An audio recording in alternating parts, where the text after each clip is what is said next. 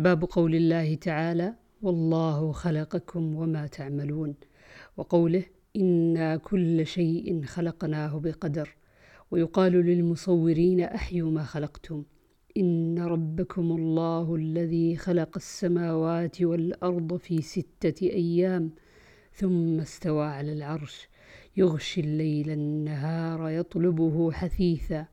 والشمس والقمر والنجوم مسخرات بأمره. ألا له الخلق والأمر. تبارك الله رب العالمين. قال ابن عيينة بين الله الخلق من الأمر بقوله تعالى ألا له الخلق والأمر. وسمى النبي صلى الله عليه وسلم الإيمان عملا. قال أبو ذر وأبو هريرة سئل النبي صلى الله عليه وسلم أي العمل أفضل؟ أي الأعمال أفضل؟ قال إيمان بالله وجهاد في سبيله. وقال جزاء بما كانوا يعملون. وقال وفد عبد القيس للنبي صلى الله عليه وسلم مرنا بجمل من الأمر إن عملنا بها دخلنا الجنة فأمرهم بالإيمان والشهادة وإقام الصلاة وإيتاء الزكاة فجعل ذلك كله عملا.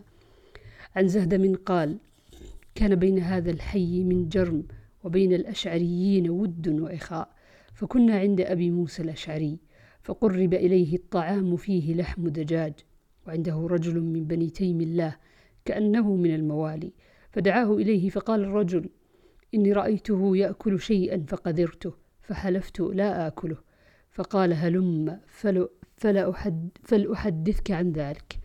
إني أتيت النبي صلى الله عليه وسلم في نفر من الأشعريين نستحمله. قال والله لا أحملكم وما عندي ما أحملكم.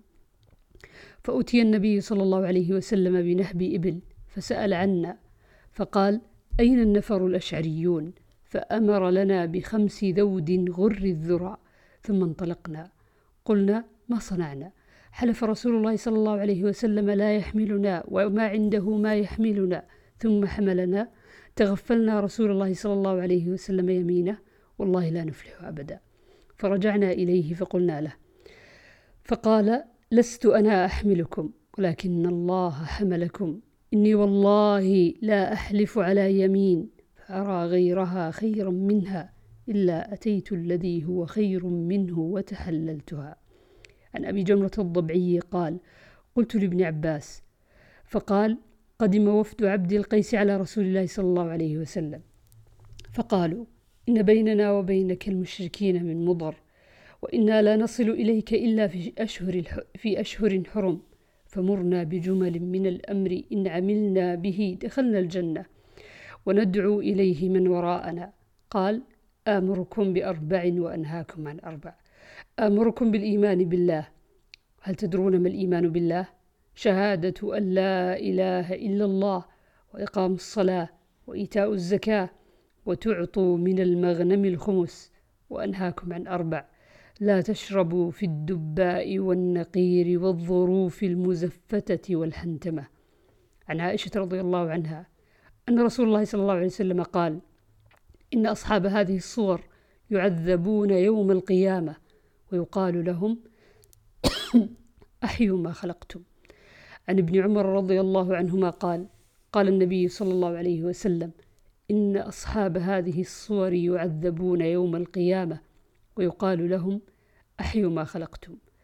عن أبي هريرة رضي الله عنه قال سمعت النبي صلى الله عليه وسلم يقول قال الله عز وجل ومن أظلم ممن ذهب يخلق كخلقي فليخلقوا ذرة أو ليخلقوا حبة أو شعيرة. باب قراءة الفاجر والمنافق وأصواتهم وتلاوتهم لا تج... وتلاوتهم لا تجاوز حناجرهم. عن أبي موسى رضي الله عنه عن النبي صلى الله عليه وسلم قال مثل المؤمن الذي يقرأ القرآن كالأترجة طعمها طيب وريحها طيب والذي لا يقرأ كالتمرة طعمها طيب ولا ريح لها ومثل الفاجر الذي يقرأ القرآن كمثل الريحانة. ريحها طيب وطعمها مر.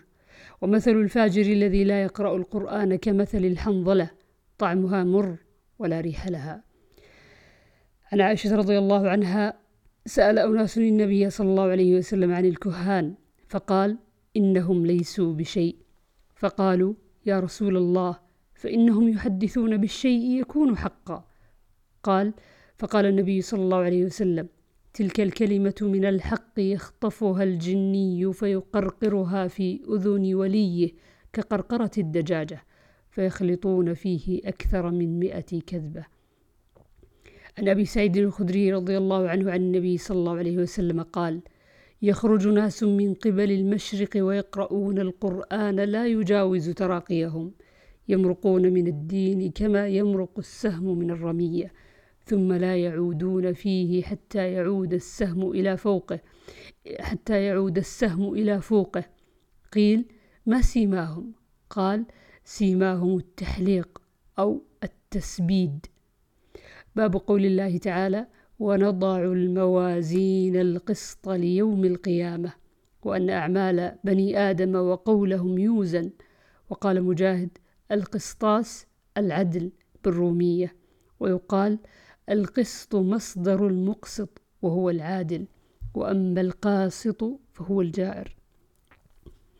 عن أبي هريرة رضي الله عنه قال قال النبي صلى الله عليه وسلم كلمتان حبيبتان إلى الرحمن خفيفتان على اللسان ثقيلتان في الميزان. سبحان الله وبحمده. سبحان الله العظيم. تم بهذا صحيح البخاري. اللهم لك الحمد. أسأل الله عز وجل أن يتقبله منا وأن يجعل يحشرنا في زمرة النبي صلى الله عليه وسلم وأصحابه. وأن يجعلنا من العاملين بسنته الناشرين لها. اللهم آمين.